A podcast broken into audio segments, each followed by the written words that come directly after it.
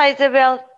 Olá, Alexandra. Olha, o número de hoje é uh, fazermos as contas ao tempo que estamos a viver esta coisa surreal que é a pandemia. Um ano e meio uh, desta realidade quase letárgica em que todos, que todos entramos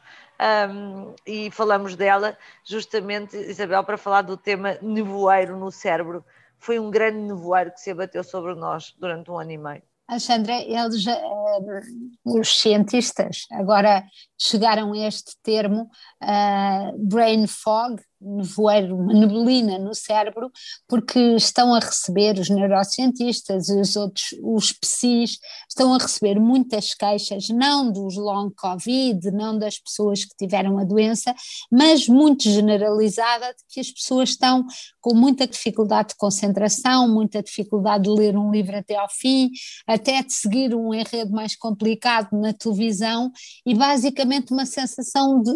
de adormecimento. E então eles primeiro pensou-se o que, é que, o que é que poderia ser, o que é que era este efeito uh, tão geral e, aparentemente tão, tão universal, e concluíram que uh, o nosso cérebro está programado para reagir à novidade, a estímulos novos. Até os bebés muito pequeninos, recém-nascidos, viram a cabeça imediatamente para o, para o lado de onde lhe vem o estímulo novo. E por isso uh, o cérebro está pensado para só ligar a essas coisas que o surpreendem. As outras, a rotina, o dia a dia, as, as tarefas mecânicas, ele está pensado para uh, dar-lhes o mínimo de importância possível, para não gastar energia com coisas que são rotineiras. E tudo o que nós temos tido é rotina, não é? Tudo o que nós temos tido é ausência de, de estímulo, ausência de novidade, as nossas vidas, sobretudo nos confinamentos, agora já começamos a abrir, mas nos confinamentos uh, são uma coisa muito rotineira e por isso o cérebro entra mesmo em modo de ou piloto automático ou meio adormecido, daí este nevoeiro. Sim, e... eu, eu, acho, eu acho que faz todo o sentido, porque nós, quando olhamos, sei lá, para o último ano, já, já, já não vemos acontecimentos, é uma amálgama de tempo em que foi tudo mais ou menos igual, exceto, obviamente, Isabel, para quem passou por, por este tempo com uh, eventos marcantes, não é? Quem, quem ficou doente, Obviamente, quem isso, perdeu isso era, é o que eles dizem, se uma pessoa tiver, porque no fundo nós marcamos mesmo as nossas memórias, dizemos,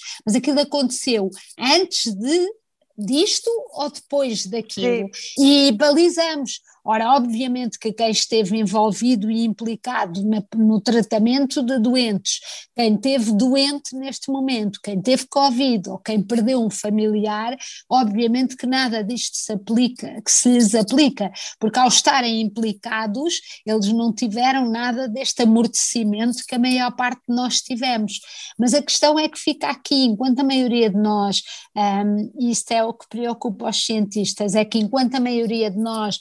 volta aos estímulos do dia a dia, eles agora estão preocupados com as pessoas mais velhas que tiveram dois anos desta paragem, desta anestesia e de que maneira que eles vão ser capazes de recuperar a atividade, a atividade do cérebro e esta energia por ter estado tanto tempo parado. E quando nós sabemos que ainda há lares que não deixam as pessoas sair, ainda há, há pessoas mais velhas que estão para, e não tão velhas, que estão paralisadas pelo pânico e pelas fobias que esta pandemia lhes criou, ah, vamos ter que as ajudar e as,